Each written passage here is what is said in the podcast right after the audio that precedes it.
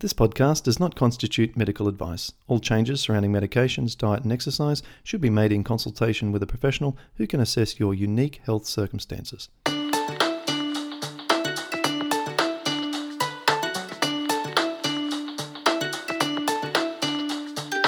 Welcome to the Paddison Program, where you'll learn how to improve your health from the inside out. And now, your host, Clint Paddison. G'day, it's Clint Paddison here with another rheumatoid arthritis reversal video tip. And today I want to talk about the speed of healing. How fast should things happen when you go on the Paddison program? How quickly should you feel symptomatic relief? Well, normally in the first two days, which is a two day cleanse, you should get very fast relief because there's no food substance. And so basically, when you're doing a uh, two day vegetable juice cleanse, which is what it is, without any fruit sugar, you we see about 19 out of 20 people get dramatic, fast pain relief, uh, which is consistent with the scientific studies, which show that if people with rheumatoid arthritis go on a water fast, then virtually all their symptoms disappear within days. So we see exactly the same thing on the Paddison program. And then we reintroduce foods for days three, to, three through to 12. And those foods are a basic set of foods that are eaten because it's an elimination process.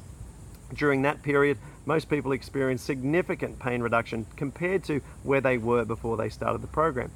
And then after that, we reintroduce foods beyond day number 12 and slowly expand the food diet uh, and the range of foods until eventually you get to the maintenance phase, which is the final phase of our program, which is where I've been sitting at now for the past three or four years, which is a very, very broad range of foods that enable you to eat exquisite uh, recipes and meals and eat out at restaurants and all that sort of stuff. But how fast should the healing be once you go through the elimination process and into the reintroduction phase? Well, if you're only improving at 1% per month, that sounds terrible, right? It sounds like a disaster. But let's take a worst case where you're only improving at 1% a month, which is extremely slow compared to average. Then that is still improvement against what is considered one of the worst diseases and most uh, difficult diseases to treat on the planet. So remember with rheumatoid arthritis that it's, it's like sitting on a slippery dip.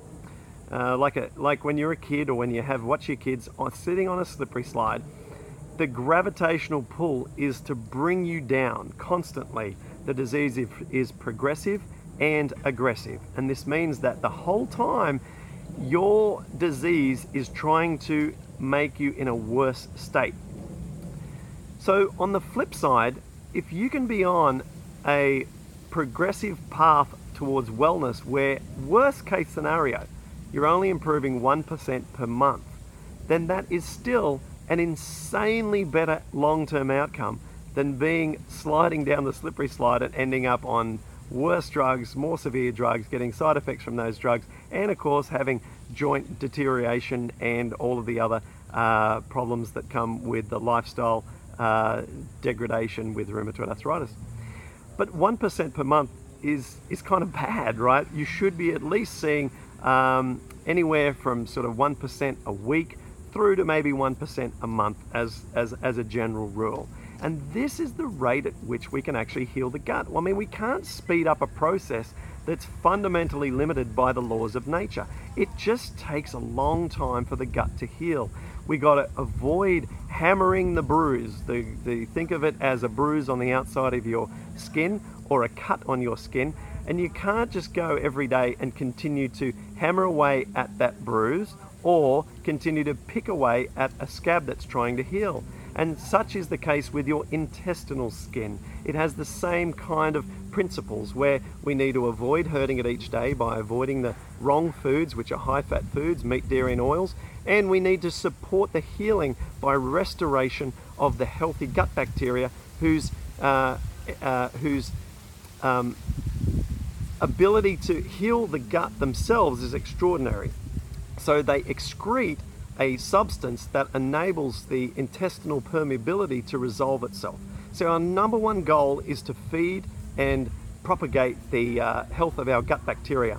They love resistant starch and they love fiber. And so we should be eating as much resistant starch and fiber as we can. And of course, they only come from plants. So we want to be eating as much plants as we possibly can and putting them through a uh, sequence in which it uh, goes easiest first through until you graduate to the more advanced plant foods once you have a more robust digestive system.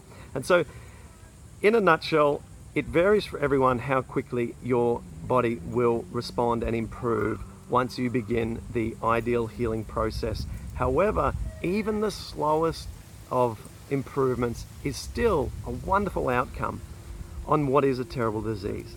So don't slide down the slippery slide. Do everything in your power to get well, and I'm wishing you all the best and happy healing on the Paddison program.